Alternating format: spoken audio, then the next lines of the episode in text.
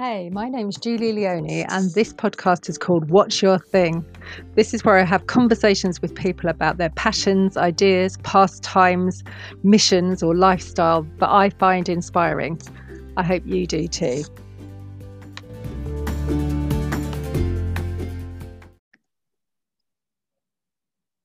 Hey, it's Julie again with another edition of What's Your Thing. And today I'm talking to Deborah Richmond who I met once or twice, not very often, I think, at sweat lodges, uh, um, which is another story when we might explain what they are. But basically, the whole day events outside, um, carrying out very earth based practices, I guess, and kind of which involve getting very, very hot and, and semi naked.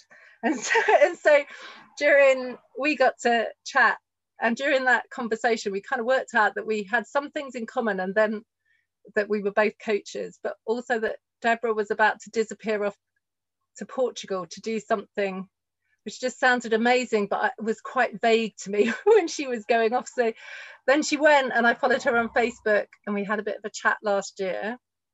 And she's kind of making this amazing dream come true somehow. So um i'm gonna and when i was saying to deborah what what are we what's the thing? How are we going to articulate it? And it was definitely something to do with the earth. So mm. deborah welcome. Thanks julie. Nice to be here with you.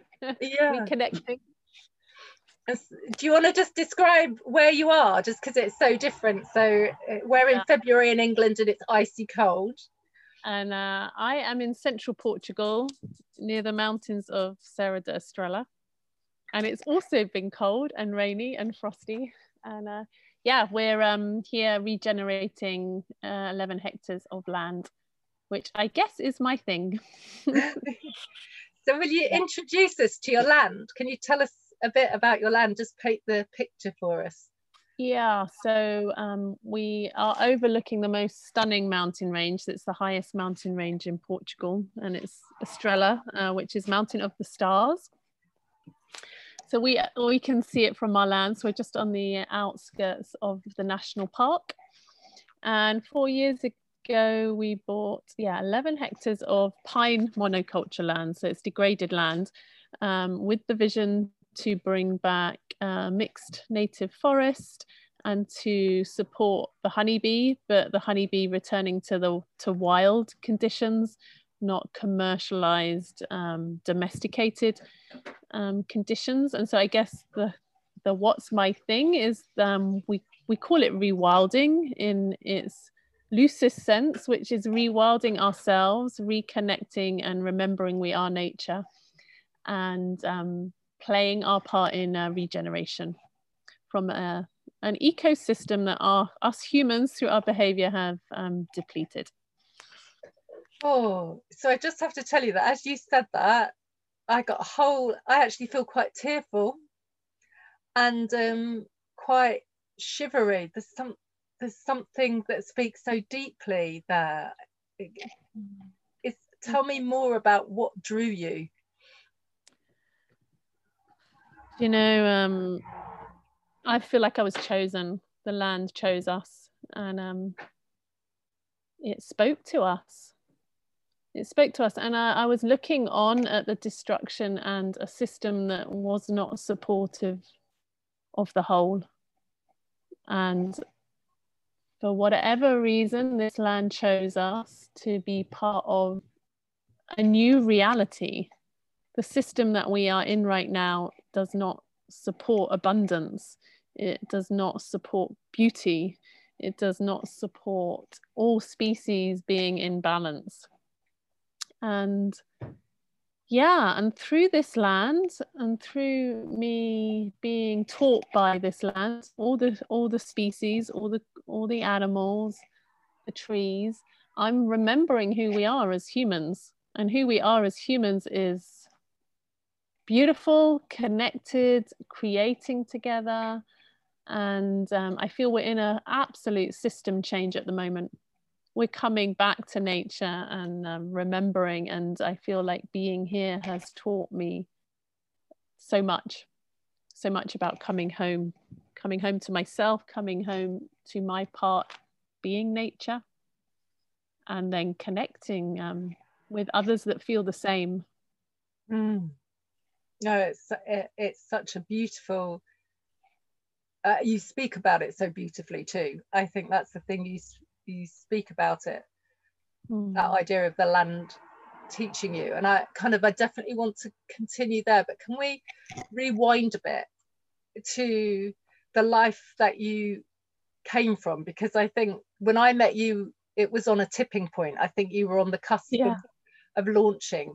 But I think when I, because I, I love the place that you're in, but I think for lots of people listening to this, you know, I'm sitting in a house with central heating on. It, it feels how how on earth do I how on earth do I get from a house with central heating on with a car and a job and a mortgage and uh, how do I get from there to where you are? How yeah. did you do it? Yeah, and you know, at the start you said when we spoke it, you it felt vague what um I was doing, and you know, at the time it was vague. I didn't know what I was doing. You suddenly feel this this call. You know, it's almost like a call back to the wild or a call back to some other way. And um, I was still, you know, I've been background corporate world advertising, did that for 15 years and then that merged into the coaching and the constellation coaching work that I do now and have done for the last 10 years and yeah it's a stepping stone because the system that we're programmed into it's a different way. You know you work nine to five you have a job you have this mortgage and um, follow this pattern that we have been on not that long these these recent decades. And so to decondition myself from that and oh maybe there's other possibilities maybe there's a different way. And yeah at the start it can bring up a lot of fear a lot of can i do this? You know and also you're going from for me i was going from a very you know a, a lovely home in surrey to switching on lights to having the bath to having the cooker to having everything at my fingertips to being on a piece of land that has a ruin and you're starting from scratch and then let's see what happens. Did you have any experience because it feels almost mind-boggling that you hadn't done like did you do 101 how to how to grow a tree courses? Nothing. I knew nothing. I i had a deep love of nature and I had followed a lot of um, indigenous ways, you know, things like the sweat lodge that we met at, and um, I had done a lot of body work, meditation, and so I think I was ripe. I was open. but in terms of having any experience of living on the land, ecology, or I've learned that along the way from being on the land. So, so let me get this right. You arrived in Portugal mm-hmm. wandered around waiting for a piece of land to speak to you, and then bought it, knowing nothing. Is that right? Yeah, correct. Actually, no, I mean, I didn't even want land and I had no connection ah. to Portugal. My friend said, Come and have a look at this land. And I said, No, I don't want land. I don't want to move to Portugal. I was even like more bizarre than what you've just described then. and so within one week of being here and looking around was then when I felt the call. The land chose us and um, to be guardian of it. And so, yeah. okay, so just can we pause there? Right. So what does that what does that even mean? What does that feel like to have the land choose you and ask you to be guardian? Oh. How, what is that?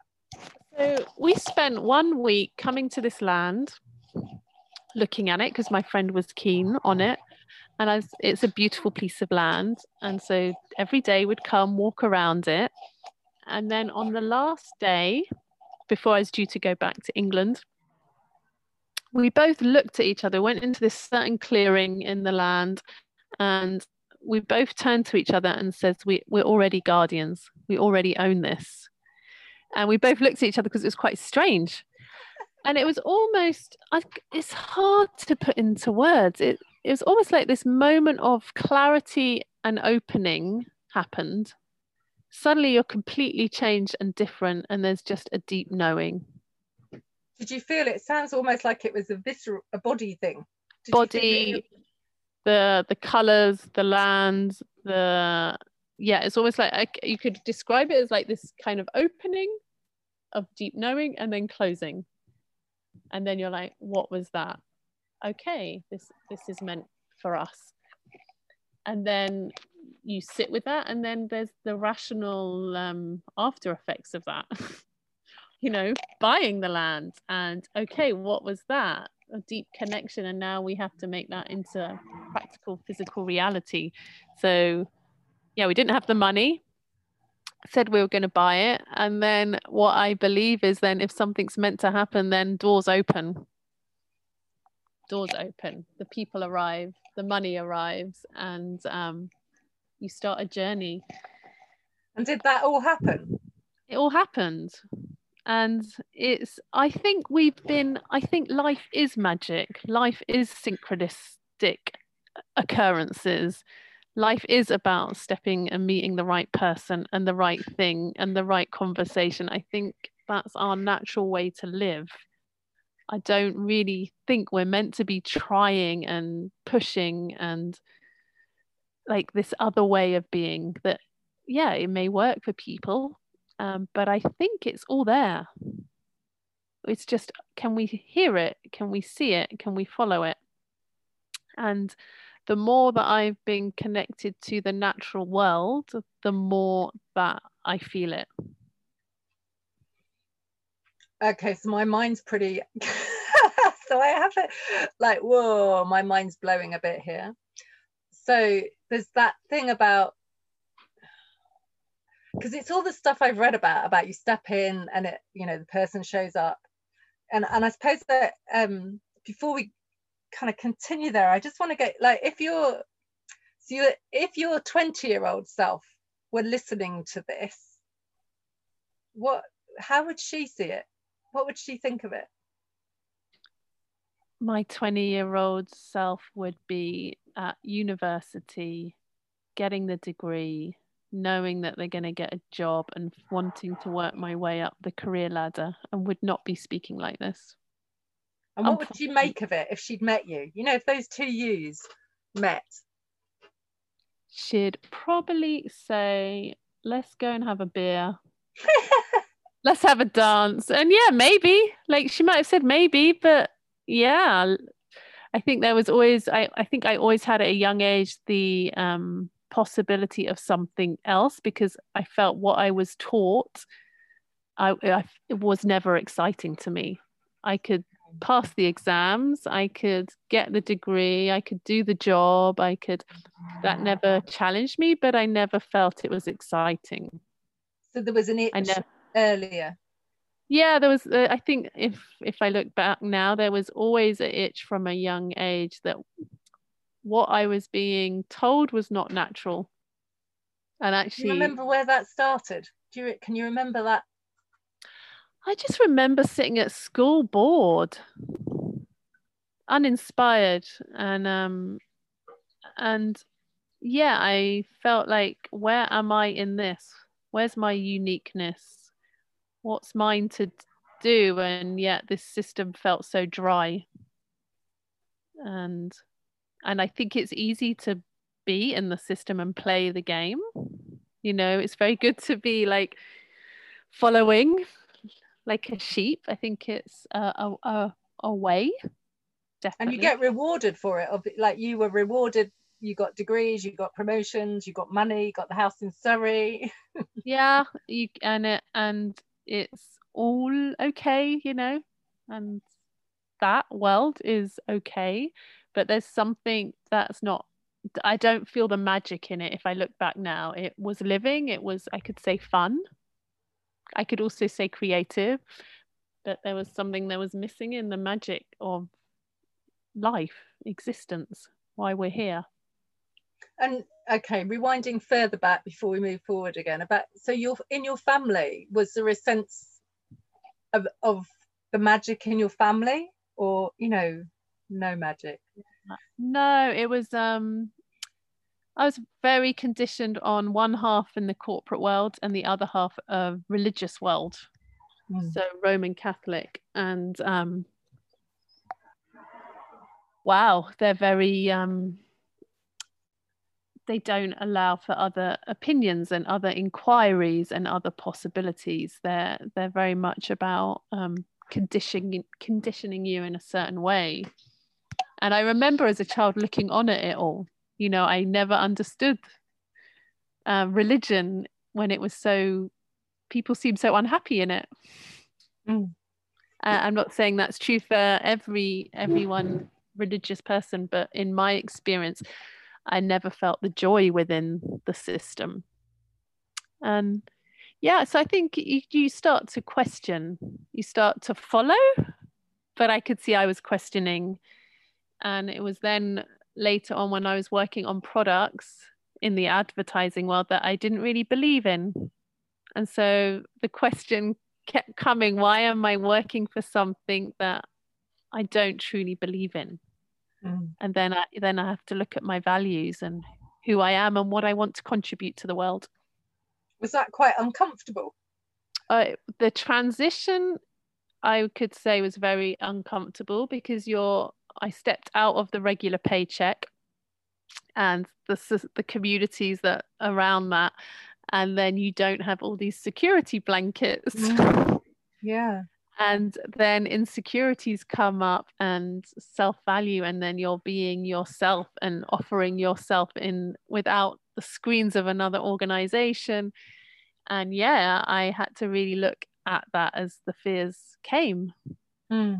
And um, dive into that so don't let to not let the fears stick and stop me and keep inquiring and um, yeah some of it was pretty scary um, and I, you know, as you move through the different layers of that, and I think I, I don't feel that fear now. Mm. I feel way more the possibilities, but I think at the start I was facing mm. all mm-hmm. this, this, my my security blankets going. Yeah. Who am I? yeah, lots of letting go and lots of losses, and I'm kind of wondering because from a kind of systemic point of view, you were obviously embedded in kind of family systems, work systems, friendship systems, and how, you know, often, you know, I remember once getting a job to work in Ladakh. Uh, um, this is one of my very big regrets in life. It's kind of the biggest regret. I got this job. I just got back from India. It was like come and work at this Tibetan children's school in Ladakh, which is right up on the Himalayan border. It's very Tibetan, and I um, I was like, okay, I'll go for it. But there was so kind of the structures around me. I was in my early 20s. There was quite a lot of fear, and I didn't go because I kind of it. I was scared, and then there was fear around me, so I didn't go. And I, you know, I, that's one of those sliding door moments. Yeah, and that's a big thing. The fear of others can actually be greater. What I experienced was greater than my own fear. Ah. I had the fear of all these other systems that were saying you can't do that. This isn't the way you know and um, that took me into the inquiry of other ways of seeing life which oh, took me, me onto the initially into uh, meditate well therapy to start with yeah, yeah. therapy to undo this conditioning that i had as a child that then led to meditation yoga indigenous ways of seeing um, and on then to constellation work, family constellations, which tell me about... a bit about what that is, because I know a little bit about that, but I'm guessing people listening may not know. Just can you explain that simply? Yeah, for me, the work was like coming home. It's a, it's a way to look at all these systems that we're part of.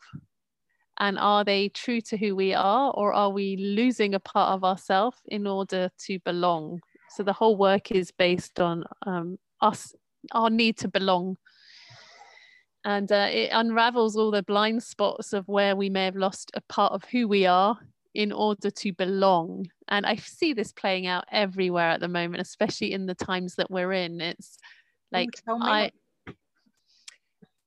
you know it's um everything every aspect of society the financial system governance education yeah family and and these systems have are so embedded in its historical context that is it relevant for the time that we're in now.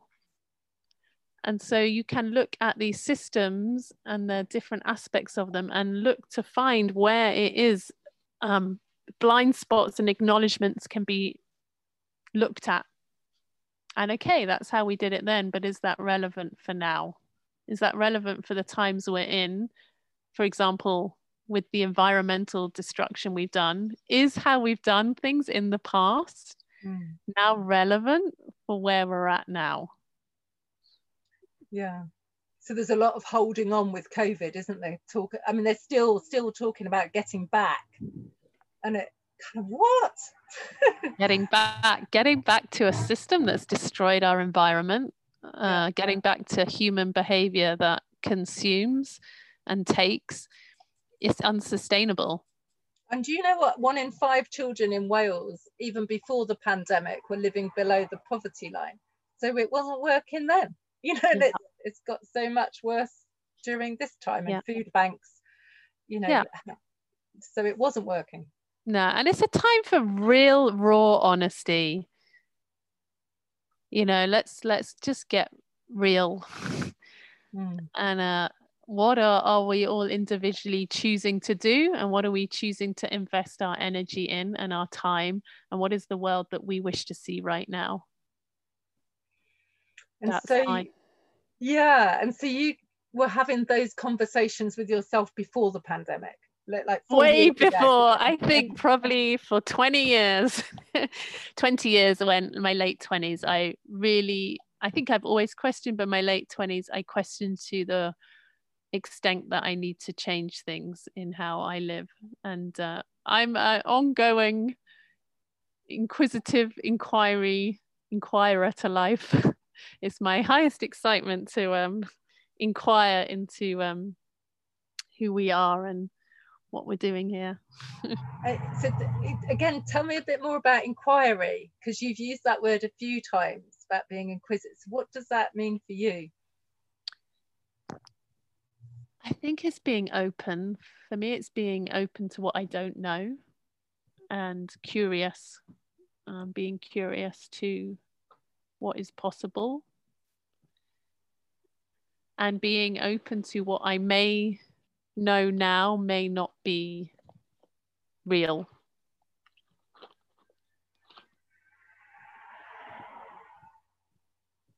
Yeah. And um, I think when we can sit together as humans in that space, it's almost like anything is possible to arise out of that. Mm. If we're shut or closed or judging or controlling, it's it's hard to get fresh information. Oh, and even that phrase, get information. So that take us back to the clearing when you're not buying land in Portugal and you're not moving to Portugal and then you're standing in a clearing and you have an opening. Is that is that what you mean by getting information? Yeah, I feel we have so much support as humans. I feel it's also our birthright. We have so much support through the natural world where I, we put ourselves, I guess, at some top of the natural world. We've got it back to front. Once we humble ourselves and realize that we're here to learn and be guided by the natural world, things open information, intelligence, and guidance that um, can support us um, transforming whatever whatever it is we put our intention to. Again it's like whoa. So can you give us tell me some stories about how you how nature has guided and taught you? Yeah so i can give some so i'll give an example from the honeybee. So the honeybee has um, been a main driver of this land and probably my inspiration uh, for here is I wanted to create a safe space for them where once they lived wild in the trees and now we more now think that the bees are in these commercial boxes and mm. they're for our honey production. No they're, they're from the trees. The trees and the bees are one and um, for example one day me and phil who i have the land with we, we were having quite a lot of arguments about different perspectives. And um, so we thought, you know what, let's go and sit by the bees. Let's see if there's something we can hear. And um, so we sat by one hive, one one home of the bees, and this single bee came out with our tension and stress and basically circulated around us for 10 minutes between me and him, me and him. And in that process, I could feel all the stress, everything dropping. And the bee basically cleared the energetic field of us. And at the end, we were hugging, and it's like it all gone, all the tension, all the arguments. It was just like this little single bee cleared cleared what we were holding, and then it went back into its hive. It's that, it's that that we humans don't realize, and that is such a sad loss to humanity. And if we can connect back into that that is available to each one of us, we can solve all the challenges that we're facing through our connection back to the natural world. And again, I'll get that tear. Why do I keep getting tear? I keep feeling a teary bit in my chest, and I think it's um, I don't know. I can't put a word to it. It almost feels like longing. Long, yeah, I think that's the word, longing because okay so that's made it magnify you know i can feel the longing for that oh yeah take a breath it's a beautiful word to use it it's that yeah. It's sort of okay so the feeling for me is like oh to come home. That i think it's that that and the yeah. deep exhale of um coming home. Yeah. Is that, that. how is that how it feels? It's that. Mm. It's that, and that we are part of that, not separate from that. So, so I don't really have that experience of that. But what I like, what I've noticed is that during, you know, obviously in England we're in lockdown, and we were just chatting before how, you know, I'm quite lucky. I live in a little village. It's not had that much impact. Um, but I have felt lonely. I've missed seeing people but I noticed that when I'm out in nature, which is easily available here, I don't have that sense of loneliness because there's trees and there's the river and there's the birds and there's the grass and there's the mud and there's the snow. And so actually I that feels better then. Does that make sense? Yeah, completely. Yeah. Completely. You know, take it to the land, take it to the mountains, take it to the trees. Yeah, and suddenly and i think everyone can relate to this you know getting out into nature even if we're a city person you know I, I'm, I'm a city person. I'm i've lived in london for years and you know surrey's a surrey's busy. And um we all know we we all know this. Yeah. And i think the difference in different people is that people know it at a deeper level, then a deeper and deeper level, then a deeper and deeper and deeper and deeper level. And, you know, it's a, a bit like an infinite, like an ongoing, infinite, never ending teacher. Mm. So maybe that, you know, then when you said the longing, I think we're all longing for it. I think, mm. I think every human is longing to come home to, to the earth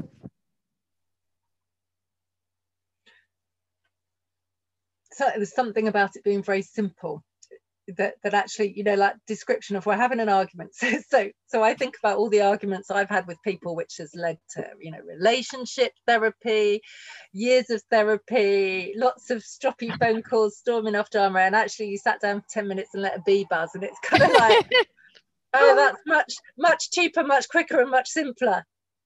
Yeah. And, and much less cognitive much yeah. much less thought head based yeah. For sure. Nothing more to say than that. yeah, yeah, yeah. okay, so go back with the because I want to hear more of the story. So here you are in the clearing. You've had the mm-hmm. opening. The land has chosen you, but you're in Surrey. with a Yeah. cooker in a front door and uh, yeah, and then yeah, lights. So so then what happened? Tell us the rest of the story. So yeah and then and then and then i'm back and I, at this time i'm still doing coaching work in london. So at this ironic time i'm still up at like 6.30 to get the train from surrey to waterloo to coach three four days a week in a company in london. And so then i'm in this dance. Oh okay so now i've bought this land but i'm still in london coaching. And then you're you know the commuter train the lovely commuter train. And um so it was then that i thought you know i need to do some trainings. So at this time we were getting the money together but still living very much in um, my coaching corporate reality. And so i thought i'm going to do some trainings. I'm going to do some water ecology some permaculture trainings and uh, start to understand a little bit about what it means to be the guardian of a, a piece of land. And I then did these trainings, and it was the water training that transformed my life when I realized what we had done to water. At, do you know, the no, I don't. Okay, so I do know bits, but tell me what the water training brought to you. well, I thought I was learning how to make lakes and things like that. And uh, the man teaching had such an incredible knowledge and depth of his connection to water. And so he described the water table and that we've actually, through our activity, has put the water table completely out of balance. The water is no longer flowing around the planet through um, the destruction we've caused. And I could feel that. I, I could go into that in a deeper level, but if you just anyone can Google water table balance.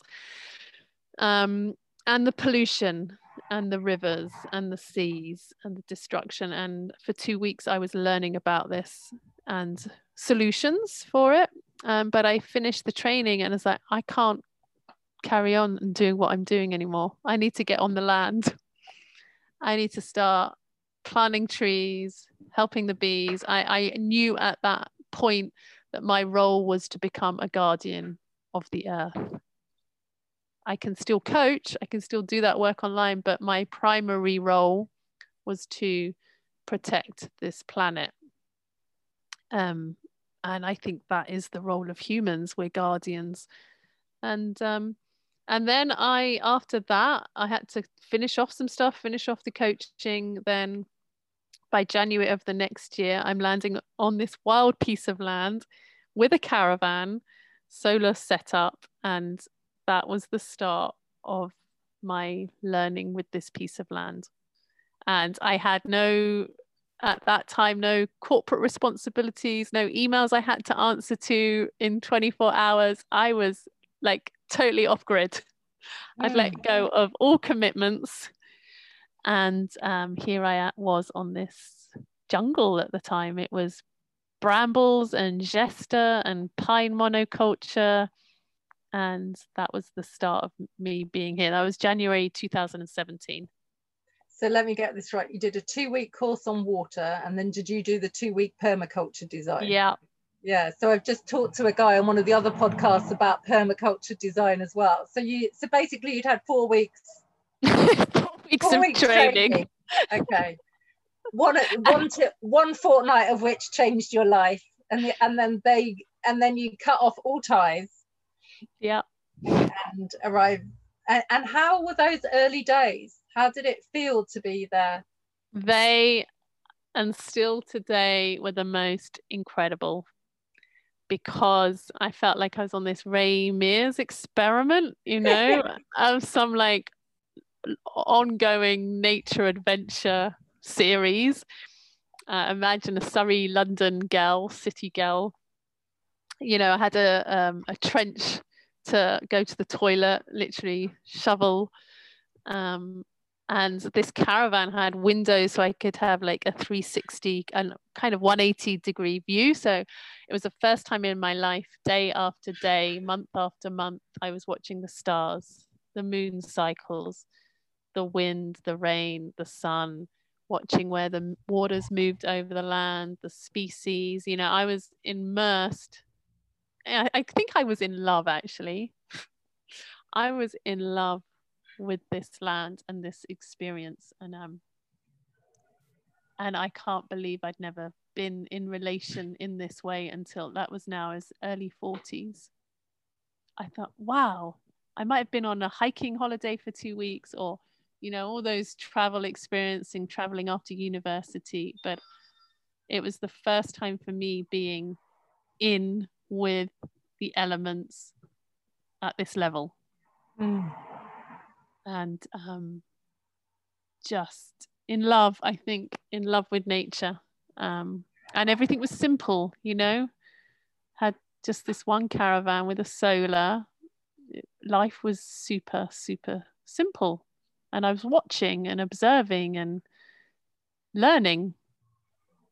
And I still think of it fondly. You know, now we have more facilities. Uh, we're building houses and a constellation space. The solar's been upgraded. You know, we've got a communal space, and you know, things are things are changing. And it's still still basic, but we're you know, things have changed. But it it doesn't. There was some magic in that first year. Mm. because it sounds like in the first year it's almost like being newborn again. Yeah good way of putting it. It i think yeah. I i has i was coming out of the womb. Coming out of the womb again. And uh yeah. Again i think we can all relate to it. It's those moments where we're in awe, yeah. You know, you look out, you're in nature, and you're just like, wow, wow. You know, I, I think we can sometimes forget we are on the most incredibly beautiful, mm. mind blowing planet.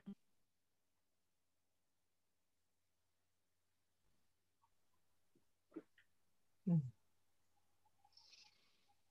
Yeah, no, it's hard to know. it's true, isn't it? And when I, I did, I suppose for me that kind of the work that I've been doing inwardly is just when I got to thinking about where are those moments where I felt most connected, most myself, most alive, and they were, you know, and please friends and family don't take this the wrong way but they were by waterfalls. They were by waterfalls and by the sea and by a tree or um yeah. Mm. That's why i love children you know? They hold that wonder so mm. present you know? And i i i feel this this sense of wonder is this is why we're having this rough ride at the moment this sense of wonder. It's for us to remember again mm. to create create communities and create life and villages around this. Mm and that's really I was listening, so I'm going to completely move away from Aura Wonder to Radio Four and it kind of. and there was a guy I can't remember one of the chairman of one of I think it was Marks and Spencer or Sainsbury's, someone like that, say, saying, you know, part of the economic recovery is we're going to have to rethink what we mean by towns, and we're going to have to make them more have people living in towns and and reduce the amount of shops and make them smaller communities so that people can walk places and people won't want to commute in the same way and they won't want to and we've got to think about the environment and pe- and I kind of like oh yes. Um but let's get practical again. So you're in your caravan where are you getting your water from how are you washing and where are you eating and and yeah.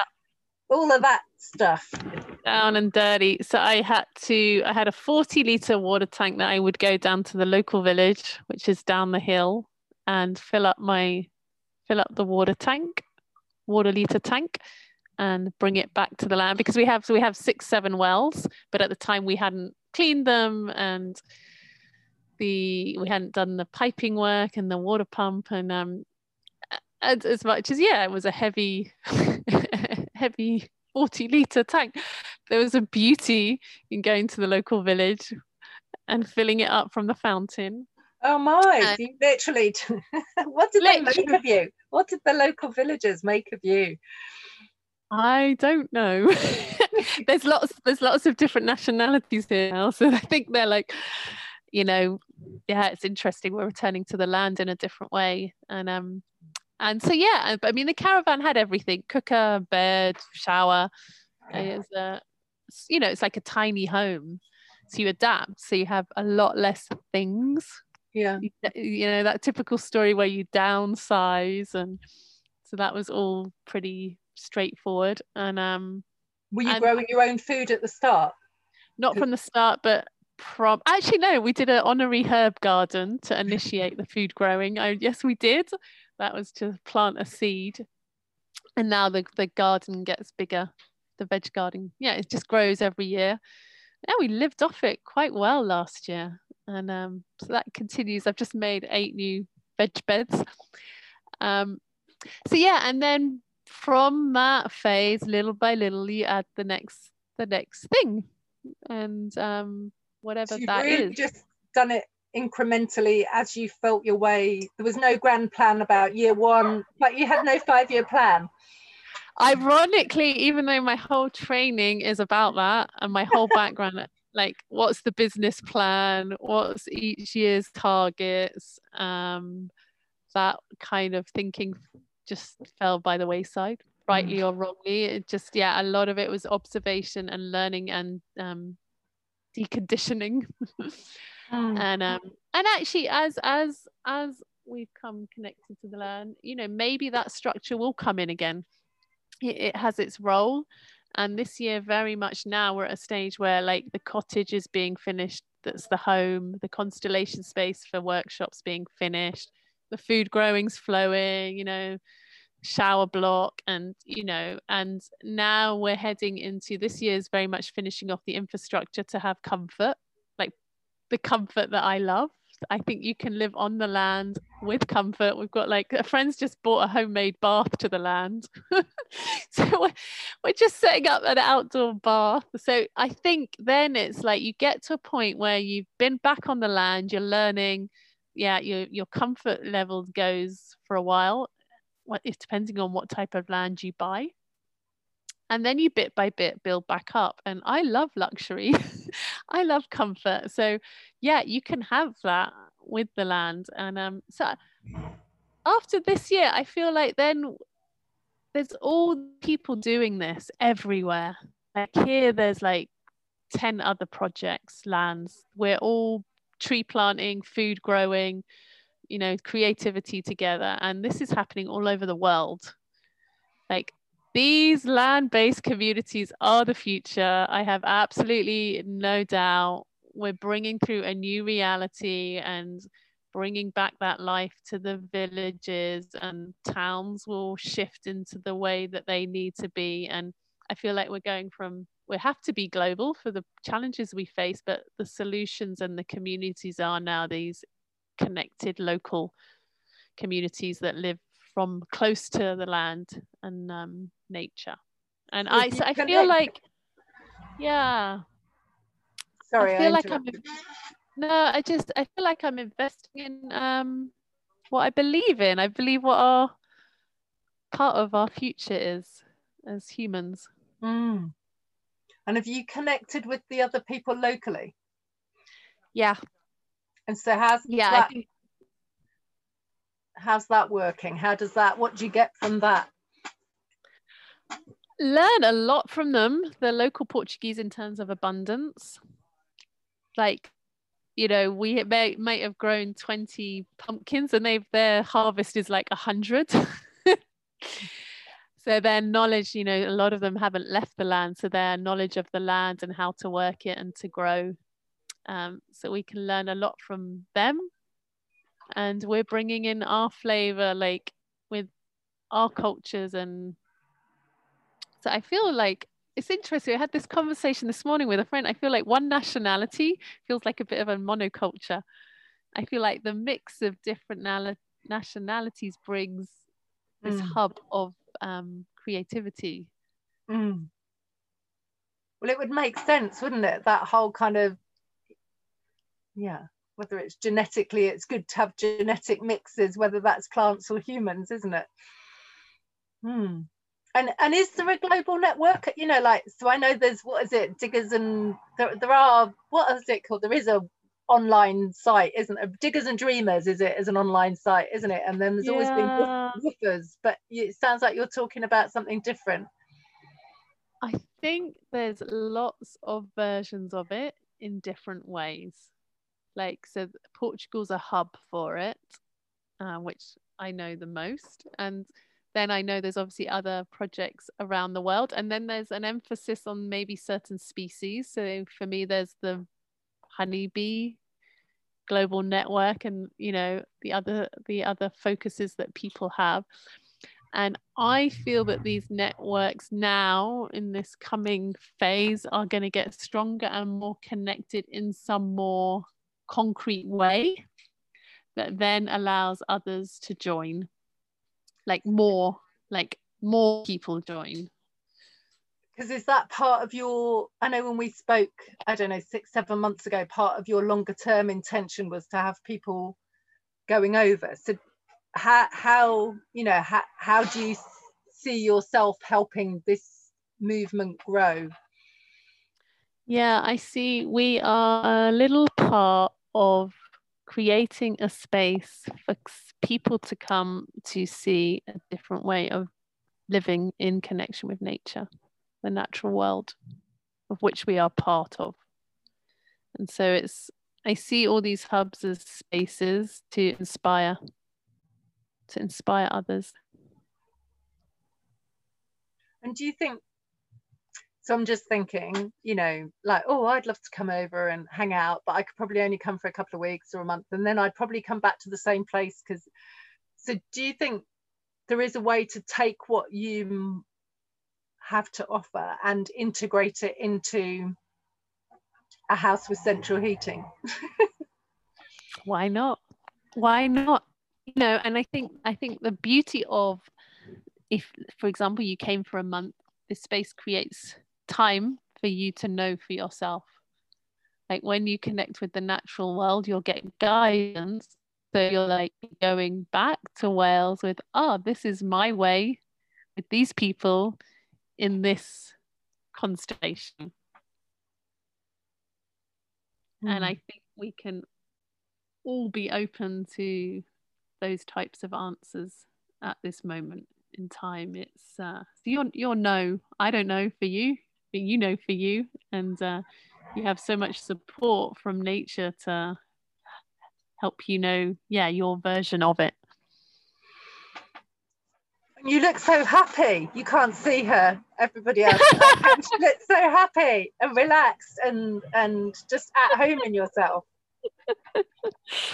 Oh i just yeah I'm, I'm grateful you know i'm grateful. It's um have you got any yeah. other magical stories to tell us? Just to, you know, that like moments where you so there's the bee story and there's the clearing story. Have you have you got any animal? We were just talking about my cat and your dogs. Have you got any other animal? Did you have horses? Did you? You? We had horses. Yeah, they're an incredible teacher. They're they're teachers. They're like psychic they know what you're thinking before you think it. How does that? Just give it again. Can you give us tell us a story? Yeah, it's interesting. We had three horses who were quite strong-willed, all very different. Um, they like to eat each other's food, especially one. And so we were coming with all these strategies to how to um, keep peace in the herd. And uh, as we were thinking, they would be maneuvering by our thoughts. So how, and then we were like, how do you know that? Tell me. So tell me more. So um, in this specific incident, it's just like I was like, okay, I'm going to take the food this way so that this horse goes that way, for example, and they're already moving to counteract what you're up to. So I think what I feel that I learned from horses is what you think and what you do needs to be in integrity and clear. And if there's some kind of game, i.e., if we do this with the food, and then do this, then they're not going to steal it from each other. They're just like all over it. Did that? So do you have an example of how that helped you in a human sphere? So that was you trying to outwit the horses on horse grounds. You know did they help you in this question i love because this is exactly the point of it. They are such teachers in the unconscious within me. They bring it to the surface so vividly that then it helps in my reaction and relationship with humans because for example like now we have a dog hector. He plays up. Oh i've lost you. The sound's gone. Hang on. That's, i think you did i think you knocked your headphone. Oh i'm just going to press pause so we're recording again, and that was interesting because actually we lost communication there just when you were about to tell a horse story. So I don't know, is there a connection? Yeah, interesting, hey. Um, yeah, the horse story for me, they they they teach you to just what you think and what you say to be the same. Mm. And if they're not, they will do behaviors so that to remind you to to be coherent. Um, yeah, and they're strong, big animals, you know, so it's not like yeah. a fly. So respect and trees, like you've. T- so have you have you cut down the trees, you, like because you were trying to change it from a monoculture? Yeah. I mean, that's such an interest. Like the first tree we cut down, a pine, because it's a pine monoculture. I was traumatized. Yeah. I was just like, oh my god, and and and you know, nature's always looking to come into balance, and so again, it's that connection with the trees. The pines out of balance. Um, it's all dying now, interestingly, from disease because for many reasons, but um, there's also part of nature that I feel like as a human, what's the right intervention? We're speeding up ecosystem restoration. Nature will do it itself if left alone, but we don't have the time. We now we need to intervene because of the damage that we've caused. And there's a part of it in that I've learned for myself in connection with nature to like, yeah, to say, okay, we're supporting the monoculture going and we are removing pine to let the light in so that the native seed bank can bubble up. So all across the monoculture now, there's oaks, chestnut, oh. alders, all coming back up from the seed bank. And our role at the moment is to remove the pine. A lot of it's dying in order that more light can come in. But the first time I chopped a tree down, it was I was like, oh my god, but mm. it's about again connection and supporting and being part of that with nature. Mm. you know we're doing this to bring back biodiversity. And have the other trees just come up because they were just there waiting? Completely which is mind blowing i still am in awe of it. I'm still just blown away by how back how quickly nature bounces back. Yeah it's I don't ever get bored of seeing the next sapling come through. It's and they're just doing it. You haven't planted anything. We planted some. We planted fruit and nut trees for our own food source, and um, we have planted some in the forest area, but minimal because we're watching, and the rate that it's coming back is um, incredible. Mm. Nature, nature turns around very quickly. That's what I've learned from this. The that's why I feel such I feel like we can turn this around. I really feel because nature responds so quickly to heal and to transform that um, if more humans um, can be part of this, I believe we can create this dream of a balanced ecosystem again. Mm. And and when I listen to you, I completely like this that feeling. I think it's le- the words that you say are important. but it's that feeling that rises up in me of like the longing that for me is the biggest indicator of um that yeah it's what certainly something that um draws me so we're coming to the end I don't want it to come to an end because I want to be there with you, sitting around a campfire having more conversations. Uh, but, you know you're going to be here one day, Julie. Yeah, I know. I hold the vision for it. So, so what have you? Is there anything that, when you reflect on this conversation, that has stood out for you? Maybe that's the important thing for you to hear. I think for me, is the importance of um, deeper and deeper connection and intimacy with each other as humans to support each other in this. And um, yeah, I feel now like we're 12 projects, and I'm like, bring on it being 30, bring on it being 50, bring on it being 100. You know, it's that um, the more the more of us the more of us doing this and being it, the more the more our ripple is bigger. Mm. So that excitement of growth. Of, yeah. like the trees popping up. If you cut it, so that's actually the what you've done is you've cut down the pine trees in your own life, haven't you? The corporate structures, the commute, mm. everything, and then the seedlings are just popping up. Yeah yeah and i think because there's been this pioneer movement way before me as well like there's communities here of 30 years and yeah and the indigenous people that are mm. still holding so much knowledge and magic it's like it's now i think it's yeah it's easy to come and extend and join a tribe of people living back on the land and you've got all these countries around the world to choose from so yeah and even on our own doorsteps there's like i know if i went back to surrey now if you know there is so much happening there mm. also mm. it's it's happening everywhere so um yeah i just i guess if if this podcast goes anywhere and it creates anything it's like more more more humans join us and be with us in uh, collaboration and co-creation with nature mm. Deborah, thank you so much. It's been mm. uh, in yeah inspirational. I've had the feeling of awe and some of that longing, and um, I know you're going to give me some links to places where people can get in touch with you.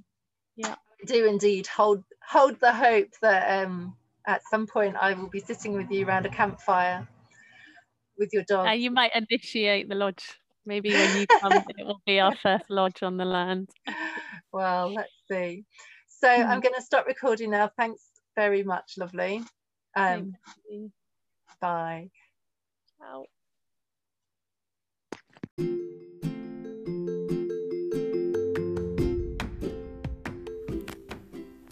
Hey, thank you for listening. Julie Leone here. Well, you can find out more about me at julieleone.com. But more importantly, if you know people or if you are someone who does a crazy thing or something that you feel passionately about or lives slightly differently, then drop me an email at yoursoulworks at gmail.com. Let me know about it, and it'd be great to have you or um, your friend, if they want to, come on to talk about the podcast. In the meantime, if you liked it, please subscribe. And if you can leave a review, do that way more people find out about it. Just wanting to share exciting and interesting ideas, um, particularly at this weird COVID time. Take care.